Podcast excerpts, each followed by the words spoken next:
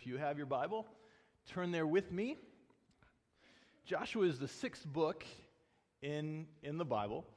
So think Genesis, Exodus, Leviticus, Numbers, Deuteronomy, and then you get to Joshua. If you get to Judges or Samuel, you've gone too far, but it's right after the book of Deuteronomy. Joshua chapter 5. And as you turn there, let me just kind of remind you where we've been over the last three weeks in this series. The first week, Pastor Dean talked about the transition in leadership that happened as the Israelites went into the new promised land. Remember, they transitioned from Moses, Moses died, and Joshua took over. And so, what a big change that was psychologically for the people of Israel. Of course, they liked Joshua, but Moses had been their leader for 40 years, and that was a major transition. And then the second week, Dean talked about um, how Joshua sent these spies into the city of Jericho, and they stayed at the home of Rahab, the prostitute. And she came to trust, believe in the one true God, and her life was changed. And so Dean talked about that transition in our lives that happens when we when we come in contact with Christ, how he changes our lives. And then last week, Pastor Martin talked about the transition of the Israelites actually leaving the wilderness, going across the Jordan River and into the promised land for the first time, and how, they ha- how God parted the Jordan River, and they had to take those steps of faith into the river at flood stage before God parted it and let them go through. And so today it looks like we are on the very on the verge of the attack, right? They've they've crossed the Jordan River. They can see Jericho across this big valley. It looks like they're about ready to attack. So start with me in verse 1 of chapter 5. Now when all the Amorite kings west of the Jordan and all the Canaanite kings along the coast heard how the Lord had dried up the Jordan before the Israelites until we had crossed over, their hearts melted, and they no longer had the courage to face the Israelites. So, what that's saying is that basically back in the ancient Near East in Palestine, there was no major power. There wasn't like a major Egypt, which had control of the whole area, or Assyria. Like, it was just this area with lots of little city states. And these little city states controlled just small pieces of territory. And sometimes they would make alliances with each other, and sometimes they would fight against each other.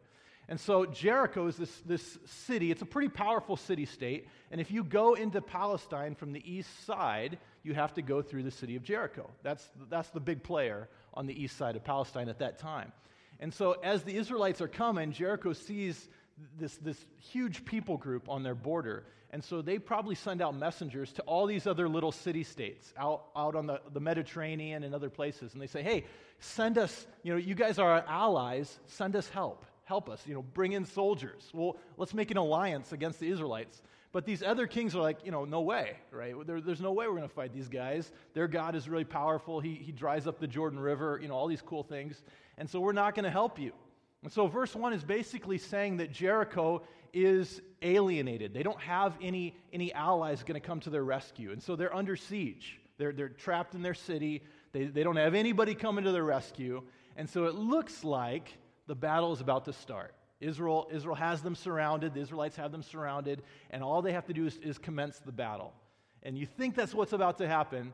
But in reality, God is going to have the Israelites do three things before they get the battle started. So start with me in verse 2. Let's look at some of the things that happen here. At that time, the Lord said to Joshua, Make flint knives and circumcise the Israelites again. So Joshua made flint knives and circumcised the Israelites at Gibeath Haaraloth. Now, this is why he did so. All those who came out of Egypt, all the men of military age, died in the desert on the way after leaving Egypt.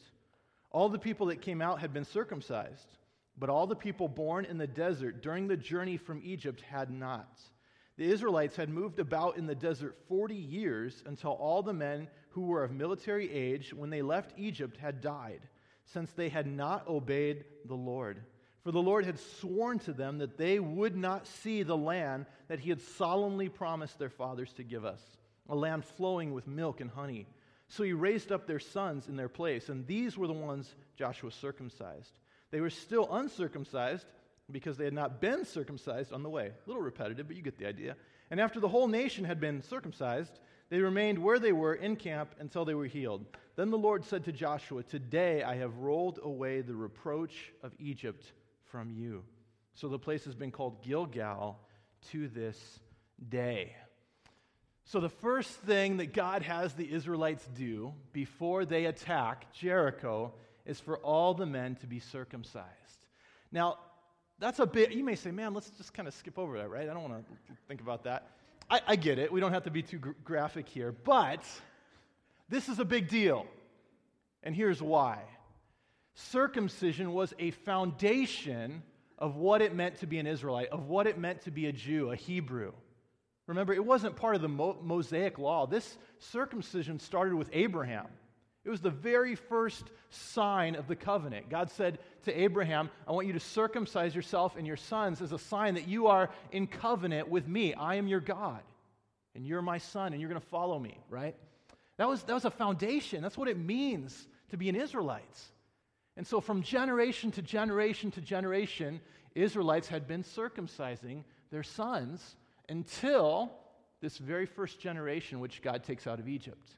And so, what that means is that that generation that God brought out of Egypt, that He did all those miracles for, that He, he showed His power to, they really weren't wholeheartedly committed to God because they don't really care that much about circumcising their children.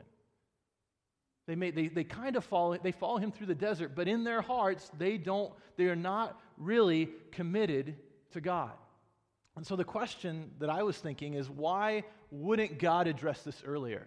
Why wouldn't God bring this up, you know, 30 years before, 20 years before, and say, hey, Moses, the Israelites aren't circumcising their sons. You know, you need to, you need to address this.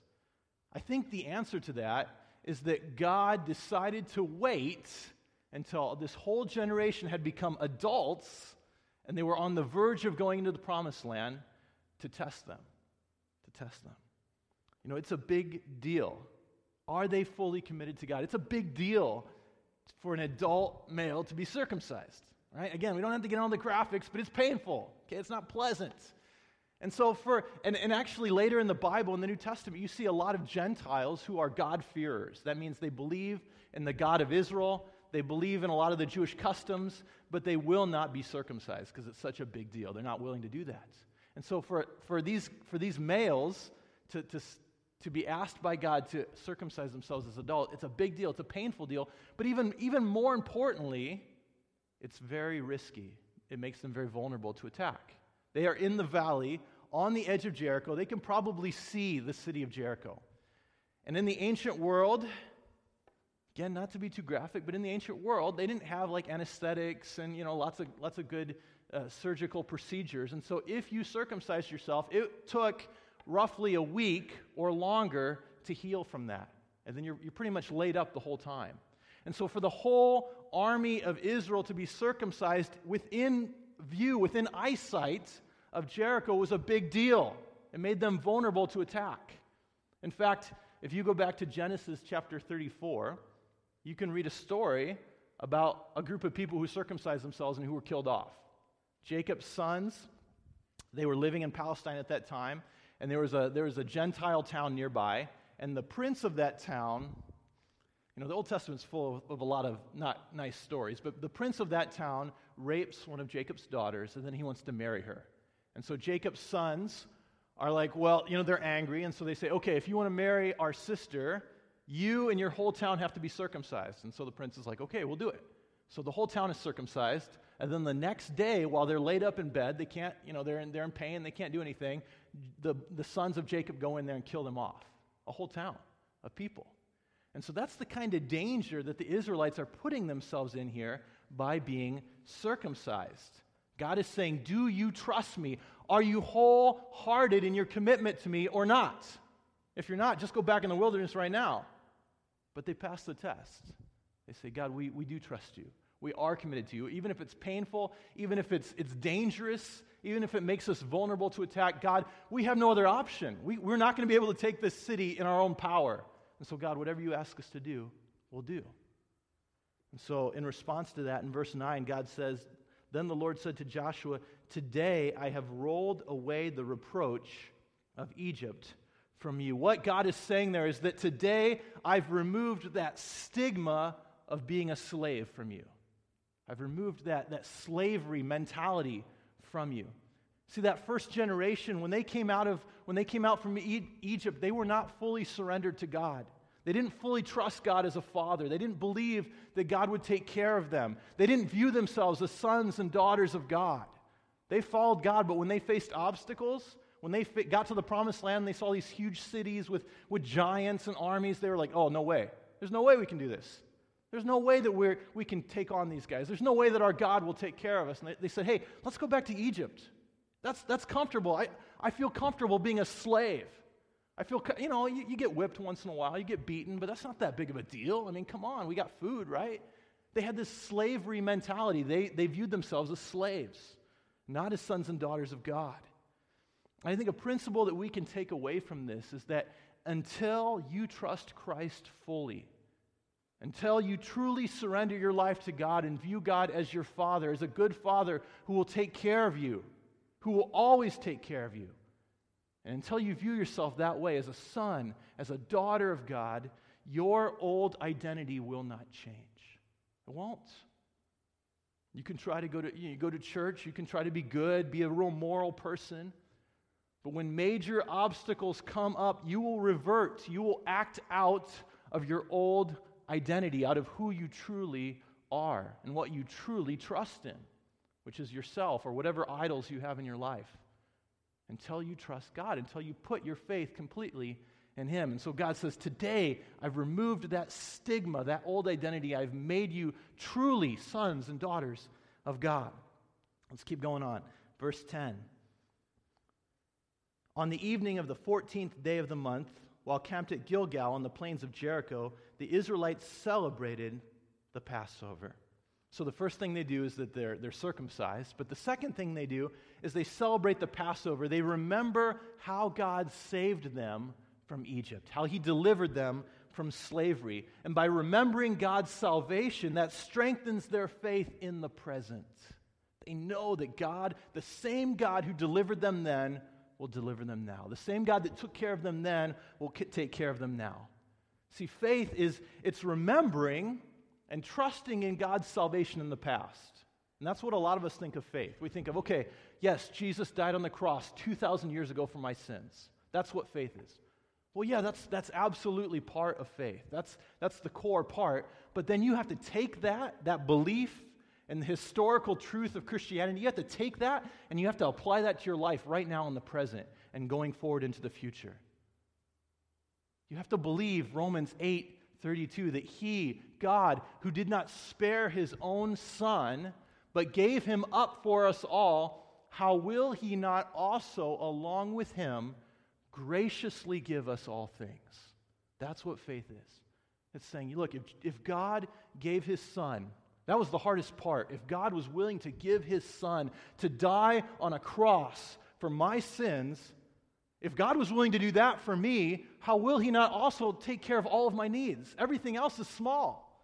Everything else is, is, is very easy for God. That was the hardest thing for God to do, to give his son for me. And if God was willing to do that, then of course he's going to take care of me. Of course he's going to work for my good. Of course he loves me and he's, he's controlling my destiny. Faith remembers the past, but then it follows God in the present and into the future. It doesn't revert back, it trusts Him. I think one of Satan's greatest tools is a bad memory, a fuzzy memory. Remember the first temptation in the garden? Satan goes to Eve and says, Did God really say? Did God really say that? And that's what he loves to say to us. Did God really say that to you? Did God really do that for you in the past? It, are you sure God is real? Are you sure that you've experienced Him? Are you sure that, that, that, that you can b- believe Scripture? Are you sure? And he loves to mess with your memory and just make it fuzzy and, and just keep, keep hammering on you and getting you distracted until pretty soon you're like, man, yeah, I don't think God's ever done anything for me. When in reality, he's been taking care of you the whole way and he, he sent his son for you journal, do what you need to do, but remember what God has done in your life because that will give you strength, that will give you faith for the present. So, the first thing the Israelites do is they recommit to God through circumcision. Then they remember God's salvation through the Passover. And third, now they're going to begin to receive new provision from God. Verse 12, or verse 11. The day after the Passover, that very day, they ate some of the produce of the land, unleavened bread and roasted grain. The manna stopped the day after they ate this food from the land. There was no longer any manna for the Israelites, but that year they ate the produce of Canaan. So here's the idea they are in the valley around Jericho. This is a big area. And the people of Jericho had planted, planted fields full of grain, and they had vineyards, and they had orchards, and all this kind of stuff. And so during the siege, they go into their city, they go into their walled city. And so now the Israelites move in, they begin taking over, and so they begin harvesting this grain. They begin picking the produce. They begin, you know, getting fruit from the vineyards. And at that time, then, the manna stops. No more manna. Now, think about this from, from the Israelites' perspective. On one hand, I'm sure that they like the variety, right? I mean, they're tired of manna. They're ready to have some whole grain bread with, with some grape jelly, maybe a little peanut butter in there. I don't know. But like to have some variety is nice for them. So I'm sure that they were thankful for that. But on the other hand, I'm sure that, that it was scary to lose that stability of the manna. I'm sure, you know, they complained about manna sometimes. Oh, I'm so tired of eating manna, manna for breakfast, manna for, for dinner, you know, like, oh man, let's have something else. But at the same time, it's nice to know that every day you're getting manna, right? You don't have to think too hard about where your food is coming from. You're not worried about providing for your family. You know you're getting manna. And so now the manna stops, now they have to say, okay, God's going to provide for us in a different way. We're going to have to plant, plant crops. We're going to have to harvest. We're going to, you know, God's going to provide for us in different ways. And I'm sure, on one hand, that was exciting, but on the other hand, I'm sure that was scary. It took faith. I think a principle we can take from that is that when God calls us to make a major transition, He often changes the way He provides for us. And it can feel less secure, even though ultimately it's for our good. It's for our good. And again, it's a test, I think. God is testing us. Do you trust me? Yes, I took care of you this way in the past, but now I'm going to take care of you a different way in the future. Do you trust me? Are you willing to keep moving forward? All right, so they've, they've passed all these tests. They are now ready for battle. Verse 13. Now, when Joshua was near Jericho, he looked up, and he saw a man standing in front of him with a drawn sword in his hand. Joshua went up to him and asked, Are you for us or for our enemies? Neither, he replied, but as commander of the army of the Lord, I have now come. Then Joshua fell face down to the ground in reverence and asked him, What message does my Lord have for his servant? The commander of the Lord's army replied, Take off your sandals, for the place where you are standing is holy. And Joshua did so. Now Jericho was tightly shut up because of the Israelites. No one went out and no one came in. Then the Lord said to Joshua, See, I have delivered Jericho into your hands, along with its king and its fighting men. March around the city once with all the excuse me, with all the armed men. Do this for 6 days. Have 7 priests carry trumpets of ram's horns in front of the ark. On the seventh day, march around the city seven times with the priests blowing the trumpets. When you hear them sound a long blast on the trumpets, have all the people give a loud shout. Then the wall of the city will collapse, and the people will go up, every man straight in. So now they're on, they're, they're ready for battle, they're getting ready. And this passage starts out with, with Joshua kind of looking out at Jericho. He's the commander, he's looking out at Jericho. And I, I imagine that he's probably feeling a little intimidated. I mean, Joshua's been in battles before. He's, he's led the Israelites to fight against bandits and raiders and people like that. But he's never, ever led an attack on a walled city like Jericho. Jericho is a major city, it's, it's formidable. It had two walls. The first wall was, was about it was 20 feet high and about six feet wide. And then it had another wall behind that, which was 30 feet high and 12 feet wide, and had big buildings on the top where people could shoot arrows down at you. And so this is, this is a tough structure. And remember, the Israelites, they're not like a highly trained army. Okay, these are just, they're just people. They know how to fight a little bit with a sword. But they're, you know, this is, they're not like the Egyptian army. They're not like the Babylonian army. They don't, they don't do sieges on cities. And so Joshua, I'm sure Joshua's like, man, okay, I trust God. I know he's going to deliver this city to, you know, give it to us. but I have no idea how this is going to go. Like, he's just looking at this thing, like, man, I just have no clue what we're going to do. But I'm going to obey God, whatever he wants to do. And at that time, then he looks out and he sees this huge warrior, this huge messenger of God. He doesn't know who the guy is. And a lot of people think this, some people think it's an angel. A lot of people think this is pre incarnate Christ. This is Jesus in the Old Testament coming as the commander of God's army. Whoever it is, Joshua sees this guy, you know, pretty, pretty intimidating dude, and he, and he asks who he is. And, and he says, Hey, who are you for? Are you for us or are you for our enemies? And the, the, the answer is very strange. He says, Neither. I'm not for either one of you, but for com- as commander of the Lord's army, I come. And I've always thought that's very odd. Like, like okay, isn't, isn't God for the Israelites, right? That seems like the, the whole point of, the, of the, the story here. But I think the, the, the key to understanding this is to understand Joshua's question. What Joshua is saying is, does your, does your allegiance lie with me? Are you loyal to me? Or are you loyal to the king of Jericho? Who are you loyal to? Where does your allegiance lie? And the, the commander says, Look, God has no allegiances. There is no higher authority than God.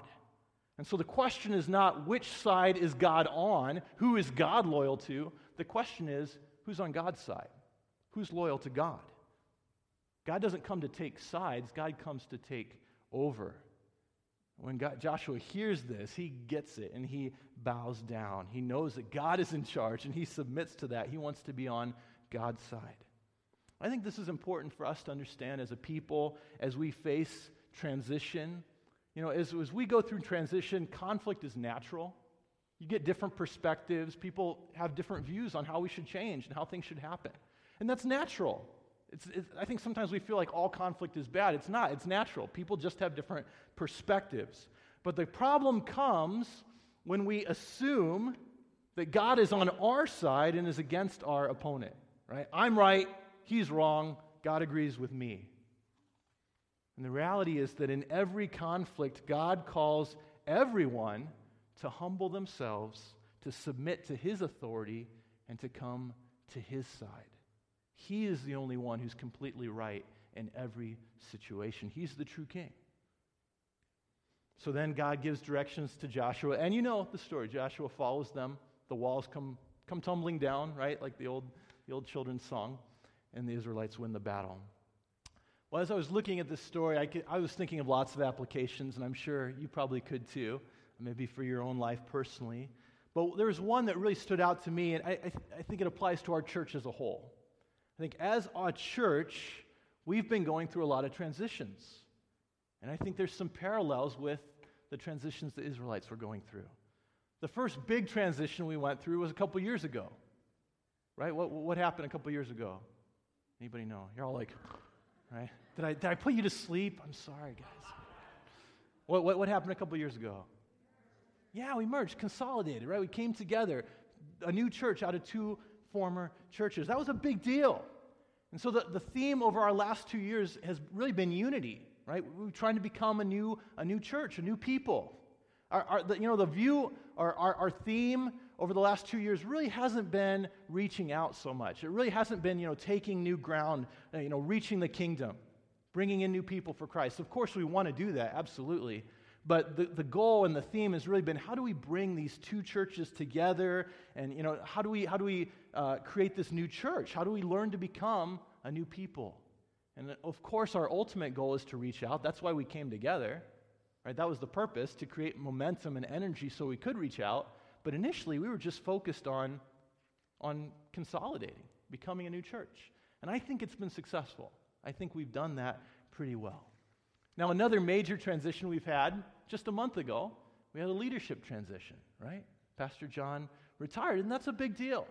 It is a big deal. We don't want to try to pretend like it's not. Pastor John, you know, he's, he was here obviously the whole time at Nova, but he was at Packview for 25 years, had so many relational connections to, to people here. Many of you, he married you, he, he baptized you, maybe he buried you know, your parents. I mean, he's just been so involved in people's lives. And many of the structures here in our church, the systems that enable us to function smoothly, were put in place by Pastor John. And so it's a big deal for him to retire. I hope, I hope you view the present pastoral staff as competent. I think, we're, I think we'll do all right. But it's still a big deal psychologically for him to move on. It's a transition. God's plans for us won't change. We're still moving forward, but we have to adjust. So there's, there have been those two major transitions in our church in the last two and a half years. But I think there is a third transition that we are facing, that we're on the verge of going into. And maybe you don't realize that, but I think it's actually began about six months ago, and that's the fact that we're growing. We're growing. We're not, you know, we're not busting at the seams, but we're definitely growing. Our children's ministry is growing. We have a lot more kids than we did. Uh, overall attendance is up. And I think that we are on the verge of, of growth, of significant growth. I think we're on the verge of entering into that reason for which we consolidated to bring new people to Christ. And of course, that sounds great. That's, uh, that's what we want. We want Nova to grow. We want to reach people with the gospel. We want to, we want to make new disciples of Christ. We want to reach, you know, take new land for the kingdom of God. Of course, we would all say yes to that. But growth can also be scary because for growth to continue, it requires changes to the status quo, to our comfort zones. And many of us will probably be asked to serve more, work harder, make greater sacrifices in order for growth to happen. And it won't necessarily be easy. Growth creates problems. Anytime you're successful, well, if you're not successful, um, you know, decrease creates problems too. That's a bad kind of problem. Growth creates good kinds of problems, but nevertheless, you have to wrestle. How do we handle these changes? And if we want to, to be able to successfully transition into the new opportunities, we're going to need to, to embrace these and to be willing to step up to the challenge. And I think that's where a lot of established churches really stagnate and they refuse to transition because they realize that if they get more people, the church will need to change. And eventually they decide that they prefer that they prefer to stay in their comfort zones more than to step up to face new challenges and make changes in order to bring people to Christ. Now, I think for us, if we want to change, if we want to bring people in, we're going to have to do what the Israelites did. We have to recommit to God, even if it's painful, even if it feels risky. We have to remember God's salvation and live by faith in the present. We have to receive new provision from God. God will take care of our church in new ways. We have to reorient and remember look, this is about God. This is not fundamentally about my preferences. This is about God and His kingdom. And then we have to respond to God's direction and be obedient to it. I want to close today with a story that I think illustrates my, my application. I think we have it on the overhead here. I got this actually out of a youth worker's book a long time ago, but I have no idea what book, so I'm not going to cite it. Apologize. The life saving station. On a dangerous seacoast where shipwrecks often occur, there was once a crude little life saving station. The building was just a hut and there was only one boat, but a few committed members kept a constant watch over the sea. Day and night they went out tirelessly searching for lost and drowning sailors. Some of the people who were saved wanted to join the station and give their time, money, and energy to support it. New boats were bought and new crews trained. The little life saving station grew. Some of the members of the life saving station were unhappy that the, buildings were, the building was so crude and poor. They wanted a more comfortable place for those who had been saved from the sea. They replaced the emergency mattresses with beds, put better furniture in the rooms, and enlarged the building. The life saving station became a popular gathering place for its members, and they decorated it beautifully and made it into an attractive clubhouse. Fewer members were now interested in going to sea on rescue missions, so they hired lifeboat crews to do it for them. The life saving theme still prevailed as the club's motto, and there was a ceremonial lifeboat in the room where club meetings were held. Around this time, a large ship was wrecked off the coast, and hired crews brought in boats filled with cold, wet, and half drowned people. They were dirty and sick, and some had odd customs and spoke strange languages. The beautiful new building was in chaos. The property committee immediately had a shower house built outside the club where the victims of the shipwreck could be cleaned up before coming inside. At the next meeting, there was a split in the club membership. Most of the members wanted to stop the club's life saving activities because they were unpleasant and a hindrance to the normal social life of the club. Some members insisted upon life saving as their primary purpose. and pointed out that they were still called a life saving station. But they were finally voted down and told that if they wanted to rescue people, they could start their own life saving station down the coast. If you visit that seacoast today, you will find an exclusive club by the shore. Shipwrecks are frequent in those waters, but most people drown.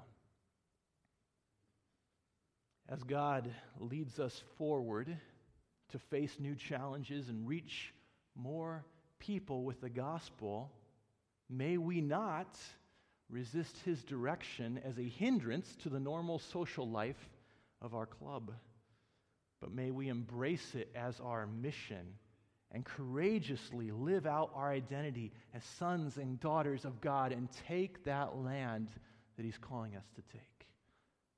Let's pray.